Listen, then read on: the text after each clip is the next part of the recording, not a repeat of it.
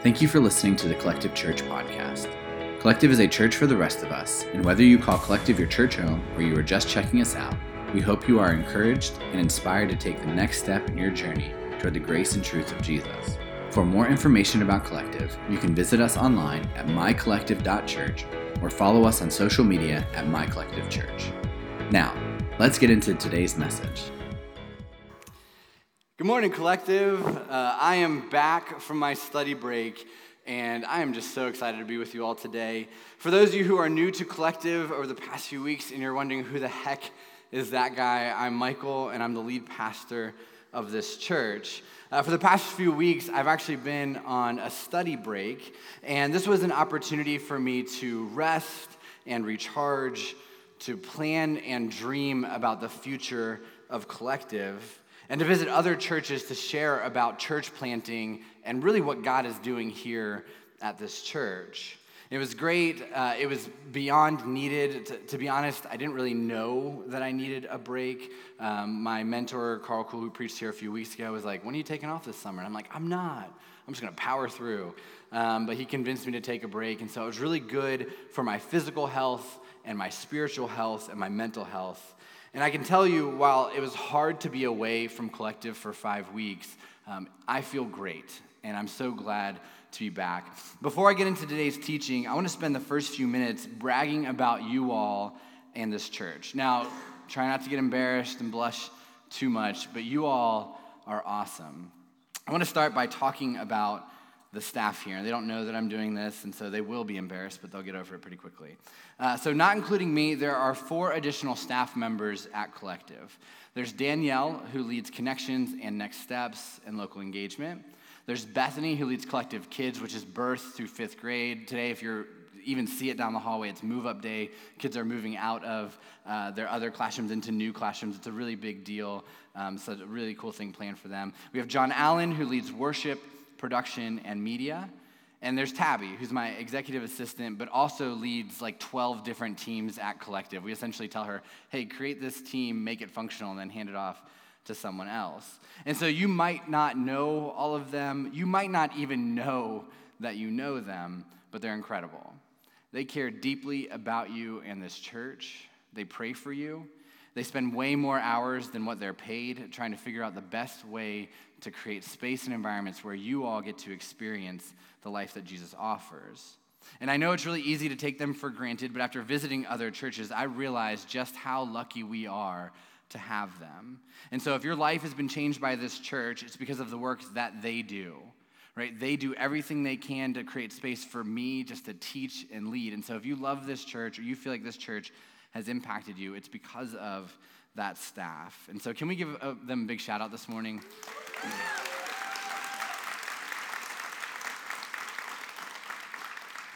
the second thing I learned is that our team, the people who wake up and get here early to make collective happen, are the best team on the planet. It takes about 45 people every single week to make this beast of a church run. But last week, I actually came back early. I was going to visit another church, and to be honest, I just got tired of visiting other churches. Uh, so my wife and I came to Collective. And this was only the second time we've ever been able to visit Collective. Uh, the first time was four days after Harper was born. I don't remember any of it, so I know I was here probably spacing out in the back trying to figure out what do you do with two kids. Um, but last week, we got to go and attend Collective. And as we attended last week, we watched as the team joyfully and passionately connected, engaged, and served. And these people give up a large chunk of their days and their Sundays and really their weeks so that we can worship, so that we can grow spiritually, so that we have the opportunity to have moments with God, so that our kids can have a safe and fun environment. Now, I say this all the time to our staff, but if there was a church Olympics, which there's not, you would think that there is because churches like try to recreate everything. There's not a church Olympics. But if there was a church Olympics, it would be very lame. But at the same time, I would put the collective team up against any other church around because our team is that good, that humble, and that amazing. And so if you've been coming to collective for a while and you're wondering and you feel like this church is special, one of the reasons why is the people that get up every single Sunday before the sun's up to make this thing happen. And in my experiences with other churches over the last five weeks, preaching and teaching and talking about church planting, I realized that this place and this team is really special. So, can we give it up for them as well?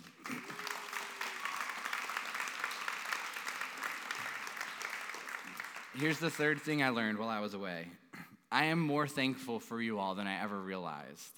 Um, here's what I mean I am so proud of this church. I've always been proud of this church. I wake up every day very thankful that I even just get to be a part of this church, let alone lead it. And I know that you all are wonderful people that care deeply about collective and my family. But while I was on break, I watched as other pastors got beat down by complaints from people in their congregations. I watched as other pastors got worn out by people that expect an unhealthy amount from them and their family. And I watched as other pastors move closer to burnout because of unrealistic expectations. And that is not how I feel. You all love my family well, uh, in fact, while I was gone, I got multiple cards and emails just from people just saying how much they appreciate my family and love my family. And it really did give us like a breath of fresh air while we were gone. I got to watch the video of Colin's baptism a few weeks ago, and it was so wonderful to see that before he was even dunked in the tub, people were going nuts. You all were cheering for him, and specifically the guys that were up there with him. And I came back to a group of people who I know genuinely want to make a difference in this community and show people that Jesus truly is for them. And that really is a breath of fresh air. I recently read that most pastors burn out within the first three years of ministry. For church planters, one thing that I've learned is that it's actually before that, because most churches don't make it beyond year two or maybe year three. But collective is the exception. And I truly believe that you all are the exception. So thank you for being that kind of community. Um, thank you for being the anomaly when it comes to other churches. As hard as it was to visit other churches and realize I really don't want to be at these, I want to be home with my church family, it was good to experience it, good for me to learn. Um, but I'm just so appreciative of you all, and thank you for being the church that I actually long to come back to after breaks. Now, all right, that's enough about how wonderful you are. Like, pat yourself on the back, you know, high five your, five your neighbor, whatever you want. But I want to share one more thing with you all before, there you go, someone in the back. it's always like the band. The band, like, like we're awesome. Um, I want to share one more thing with you all before jumping in today. So, over the past six weeks, Collective has averaged 297 people. Uh, in fact, what's incredible is four of our largest Sundays ever, non Easter and Christmas, have come in the past six weeks. And truly, that's unheard of when it comes to churches in the summer. One thing we have learned about this church, though, is that's actually weirdly normal for this church. Last summer we grew, and I promised you all if we grow, we were going to go to two services, and we grew, so we went to two services. And so, one thing I would like to ask you all to be doing right now uh, is to be praying for this church. And this is something that the staff has been doing, um, and we actually had the leaders start praying a little bit ago, but we're asking our whole church to start praying for our next space. And so we don't know what that looks like. We don't know when it will be. What we do realize is that we will not be in West Frederick Middle School forever. Right? We've talked about this before here on Sunday morning that we're outgrowing this space.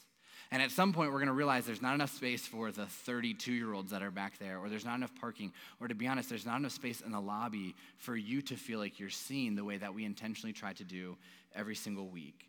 And so I would like for you all, if you pray for this church, if you pray for us, if you are a praying person at all, or even if you want to start praying now and you're not sure where to begin, um, I would like to ask you all to be praying for three things.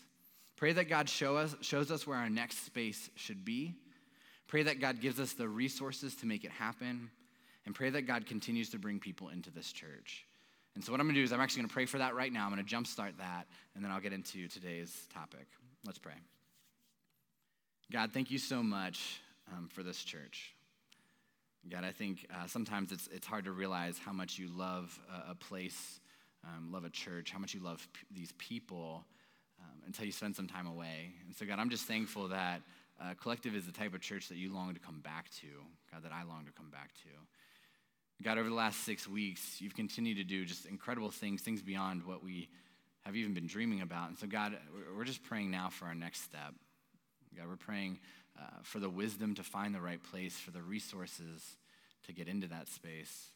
But God, ultimately, that no matter what we do, it's to create more seats and more opportunities for people to know you and get connected to you and find life through you. So, God, we pray that today. Um, God, thank you that we have the opportunity to even pray that type of prayer. Um, God, that I can stand up here and we can share about just incredible things that you're doing uh, in this church and in this city. And God, we just pray that you continue to do so much more, even beyond our wildest dreams. God, we love you and pray these things in your name. Amen.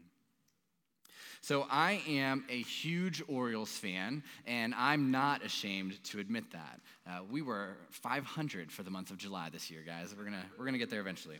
So I refuse to jump ship, even though we're historically bad. I've had friends that when the Orioles started to kind of take that turn, they're like, we're Nats fans now. I'm not doing it. I'm an Orioles fan till I die. I'll even wear their stuff in public, even though people boo me regularly. But one of the reasons why I love them and have an undying uh, faithfulness to them is because of a trip of a lifetime that I got to take when I was in middle school. When I was in middle school, I got to go to Orioles spring training down in Fort Lauderdale, Florida.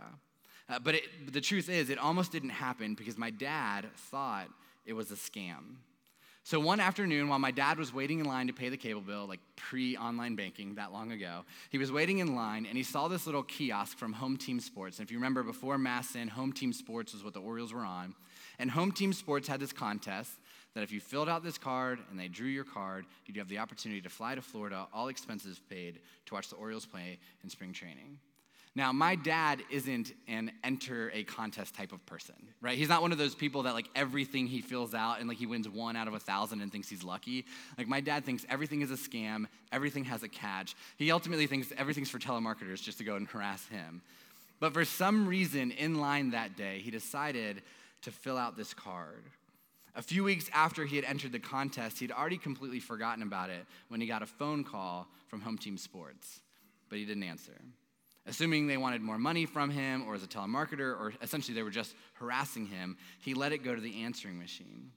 And they left a message saying that he had won the contest and all he had to do was call back to claim the prize. But he didn't call back, right? He was sure it was a scam. He was sure there was a catch, but they called again and again Finally, after multiple voicemails, he called them back and they explained that he had actually won the all expensive paid trip to Fort Lauderdale for him and another person. And while he was there, they would actually bring him on the field. He'd get to throw out the first pitch and we get to go to an Orioles game and they would cover every single part of it. And they told him that there was only one catch and it was you just had to show up at the airport and get on your flight. But he was skeptical. right. I don't know. He's like thinking they're going to fly him somewhere else. I remember uh, my dad eventually asked me to go with him, and I remember arriving in Florida in the middle of March. There was actually snow on the ground up in Virginia, and there was someone holding a sign that said Scott Bartlett. And it felt like it was from a movie, and so we walked up to them. We got into a car, again, pre like cell phones. for those of you who are young enough to have apps that do these things for you, we actually literally got into strangers' cars because they held a sign with my dad's name on it. But we get into this car, and they drive us to an Orioles spring training game. My dad got to throw out the first pitch, and I'm gonna brag about my dad for a second. He got up there and he zinged it in there. And I remember standing on the field with him, and the catcher at the time was a guy named Lenny Webster, if you're an Orioles fan. And he walks up, he hands the ball to my dad, and he looks at me and he says, Your dad's got some heat. And it's like life changing moment for me. Then we got to watch the game. I actually got my first foul ball ever from Jayson Werth, who was an Orioles player at the time. And I'm just gonna start name dropping because I don't really care. But then after that, we were invited to an after party with Home Team Sports, and we got to have dinner with Eddie Murray and Will Clark and BJ Surhoff and Mike Bordick and a ton of other players. It was unreal. It was a dream. There were no catches, there were no strings attached. We just had to say yes and get on a plane. It truly was that simple. Today, we're continuing our series called Ruin the Game, where we're spending time learning about how Jesus came to change religion. Right? He came to change the way people saw God. He came to change the way people saw the church. He came to change the way that people saw each other. And today we're going to talk about how he came to make following him simpler. And quite possibly the most famous story of this is found in Mark 12. And this is how that story begins Mark 12, verse 28. One of the teachers of religious law was standing there listening to the debate.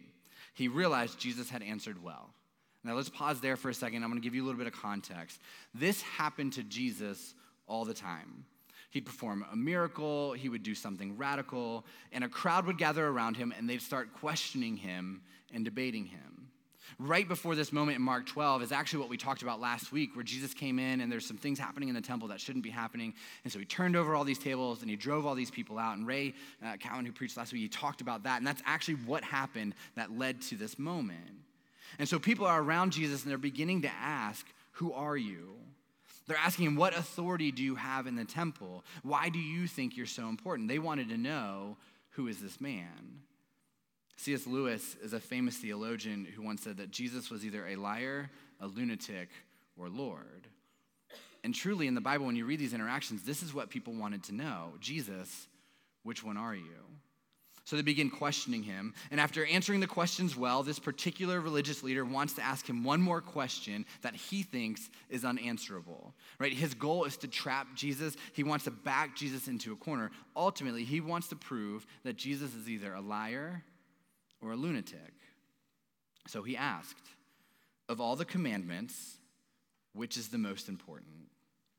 So the religious leader asks, Of all the rules, which one matters the most?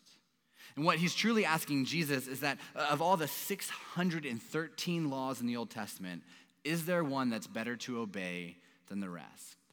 He's saying, Jesus, if you had to choose one, which one would it be? A.J. Jacobs is a writer. He wrote a book called A Year of Living Biblically, where he tried to follow all 613 rules in the Old Testament. And guess what? He failed.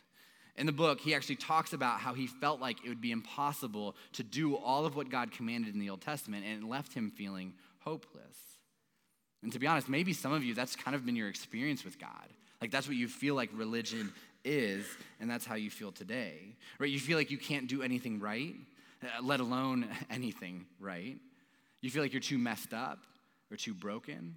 That every time you try to do something that God asks you to do, you fall short in another way to be honest, like I, that's a way that I constantly feel.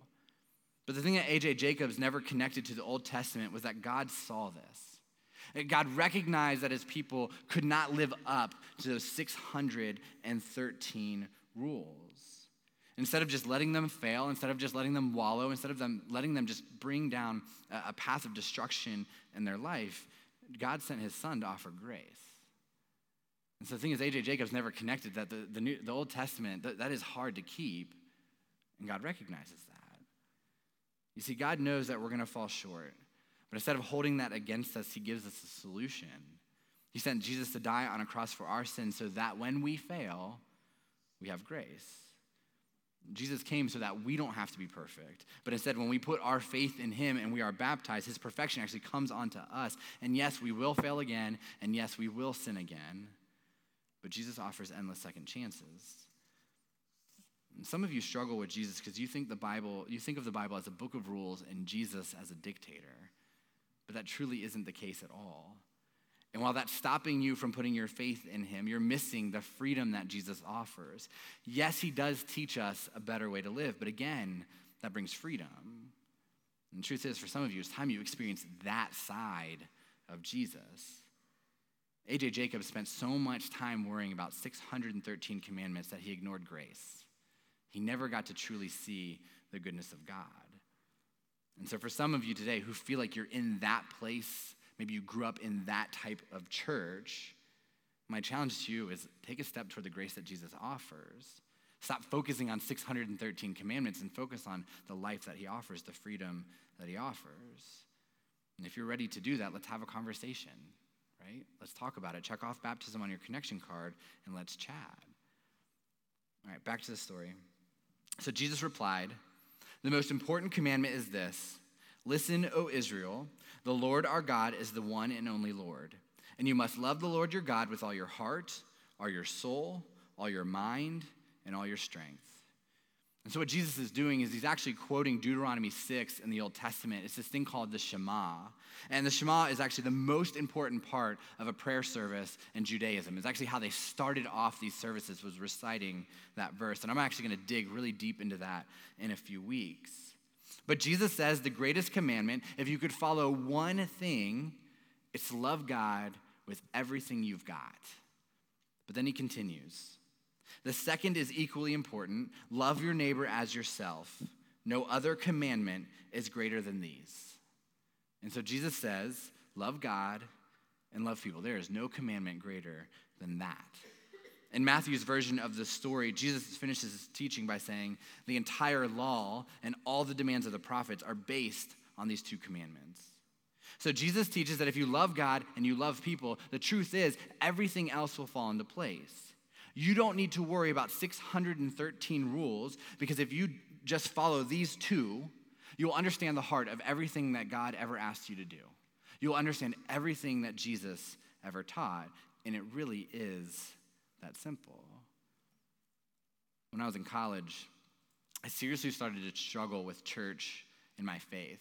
Uh, I've shared it before. I went to a Christian school, but my senior year, I just stopped going to church, um, which didn't go well while I was there. Uh, to be honest, I stopped reading my Bible unless it was for a grade, and there was a class tied to it. Because I just got worn out when it came to religion and the baggage that came with it. But it was this verse that kind of recentered me. In fact, it hit me so hard, I went and, like, two days later, got it tattooed on my left arm. Because I realized that if I just focus on loving God and loving people, everything else will fall into place. I want to be more patient. I want to treat people better. I want to do a better job honoring my wife. I want to lead better. I want to stop worrying so much. And when I start to think about everything that I want to start or stop in my life, to be honest, I get overwhelmed and don't really do anything. But when I think about loving God and loving people, I know how to do that. I'm not perfect at it, but the good news is there's grace for that. So I just focus on these two things and let God move through that. And so there are two applications I want us to focus on today, and they really are simple it's love God and love people. So let's start talking about loving God. What does it mean to love God? Right? Does it mean to have the warm and fuzzies about God? Does it mean to prefer God over maybe some other thing? A few weeks ago, my family was up in Ohio and we were hanging out with my best friend and his kids. And the first night we were in Ohio with them, we literally weren't doing anything. But Elise runs into the room. She's dressed as a princess, she has a full gown on, and she looks right at me and she goes, this is the best day ever. And she sprints back to the other room. We had just driven six hours in a car. Like, this is not the best day ever. The next day, we're outside, we're at a splash pad. In the middle of playing, she ran by and I heard her yell, This is the best day ever. The next day, it was raining. There's a huge storm that came through Maryland. It hit us the next day. It's raining. We're stuck inside. We literally can't do anything. And I can hear from the other room yelling, This is the best day ever. Now, each day could have legitimately been the best day ever, but I doubt it because just the other day, we were sitting in traffic and she heard a song that she likes and she told me, This is the best day ever. The truth is, Elise uses that phrase for everything. And you know, and you know this, but we do the same thing when it comes to the word love. I love my wife. I love my kids. I love the Orioles. I love pizza.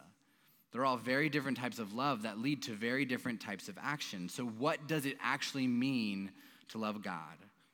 Well, this is what Jesus says in John 14. He's actually talking to a group of his, his, followers, and they're trying to figure out, like, how do we love God? How do we do this thing? And this is what he says. In John 14, verse 15, he says this If you love me, obey my commandments.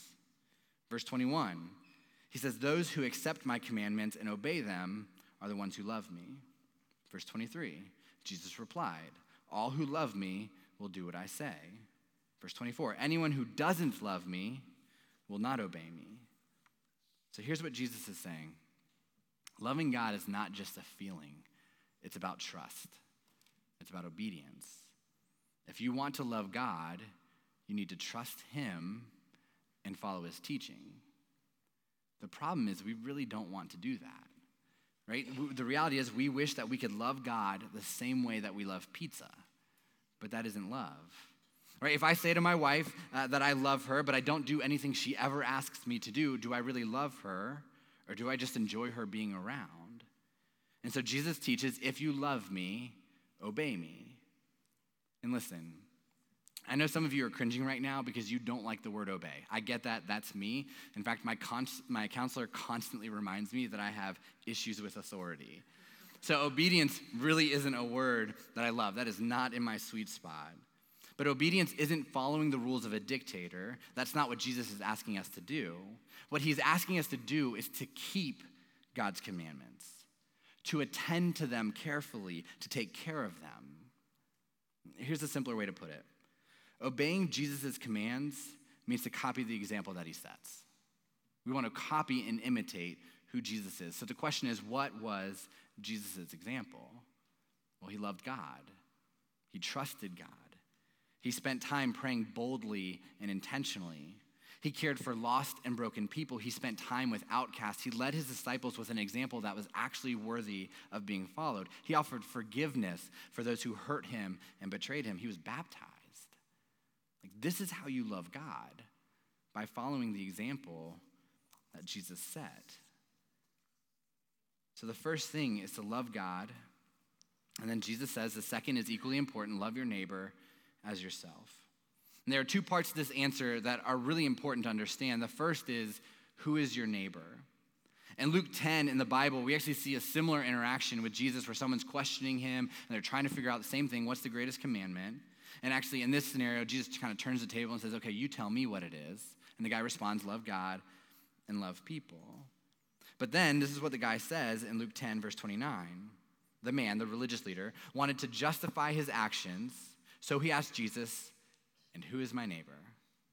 He's looking for a loophole, right? He's looking for a way out of loving people and trying to figure out who is outside of the love that God is commanding him to show.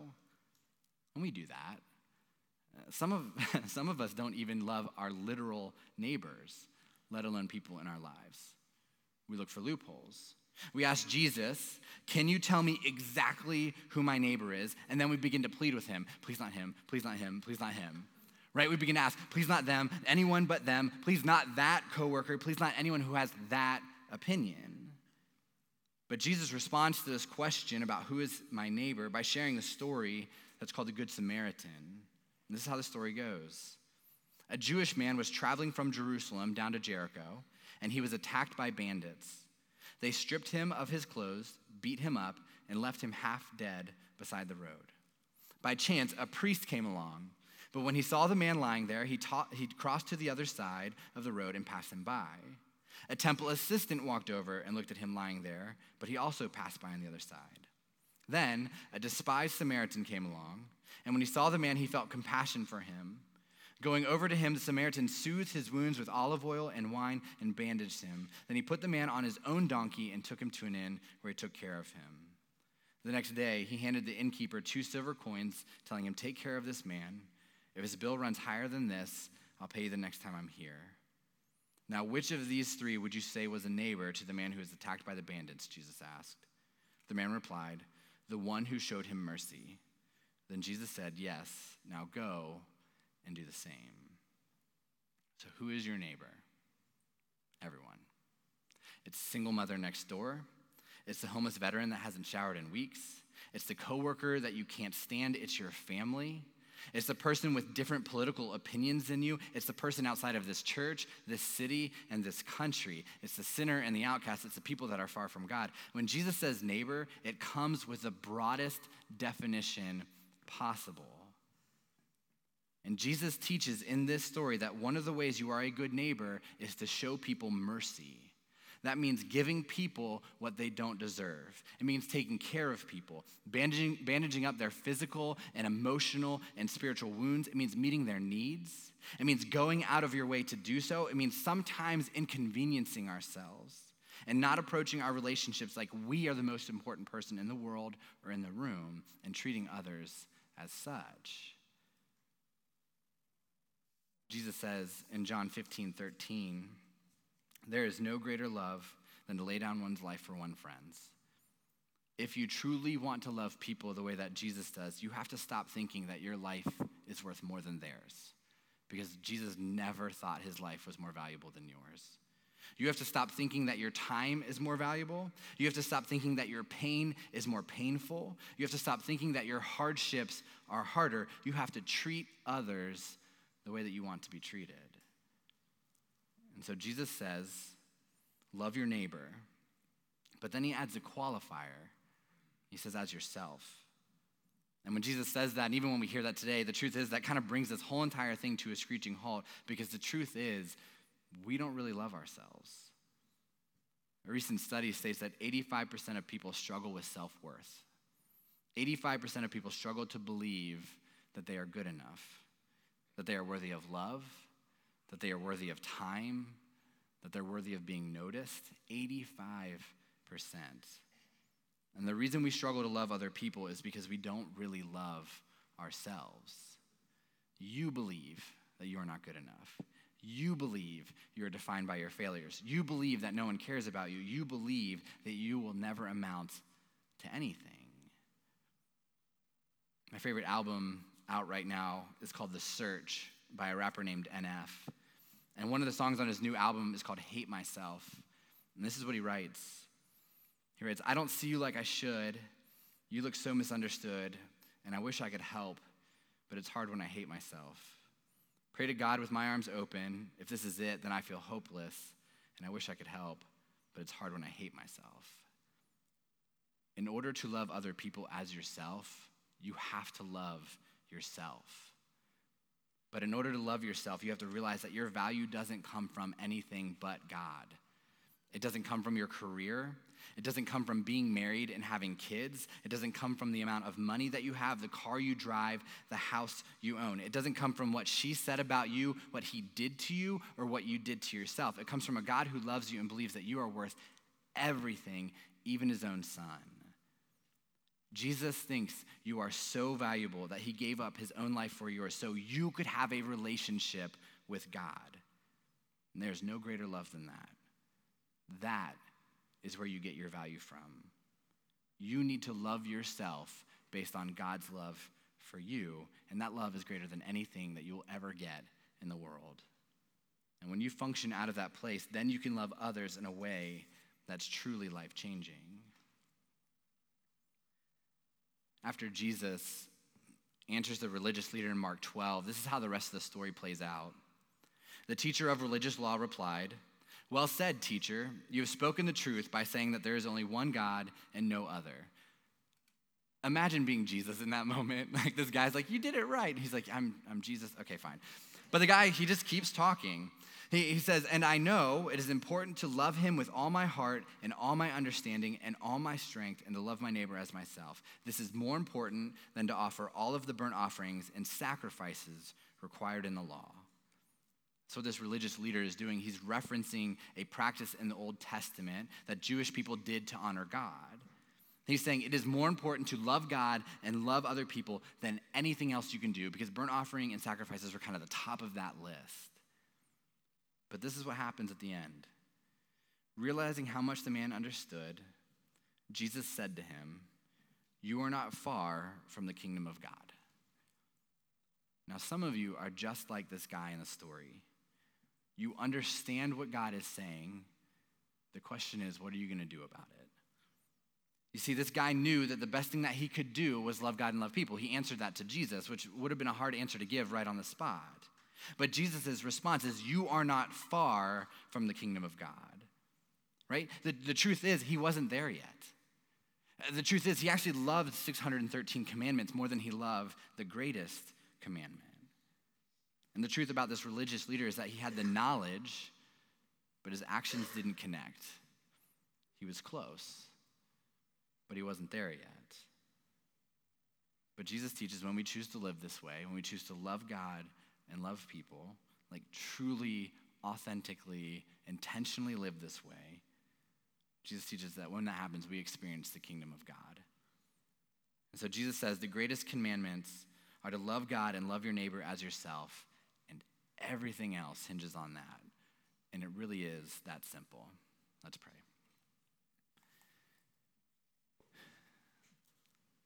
God, um, please help us realize that following you really can be that simple. God, I think sometimes we get tied up in, in rules and tradition. God, we get tied up in denominations. We get tied up in uh, really like baggage that we carry with us. But God, time and time again, we read you teaching other people to love God and love people. God, I just pray today for the 85% who struggle with self worth. God, that today can be a breath of fresh air for them. God, that they realize their value doesn't come from what other people have said or what other people have done, but it comes strictly from you. And you love them you know them, you care about them. God, that even though uh, we fall short, and even though we sin, and even though we're not perfect, and even though we continue to mess up, um, God, that love never changes. God, I pray that we can function in that place. God, that we can love people really the way that you love us. And because of that, they get to experience life the way that we do. God, help us live this out in our lives. God, help us actually do it. God, give us opportunities this week um, to trust you. And God, give us opportunities this week to love other people in ways that really are life changing. God, we love you and pray these things in your name.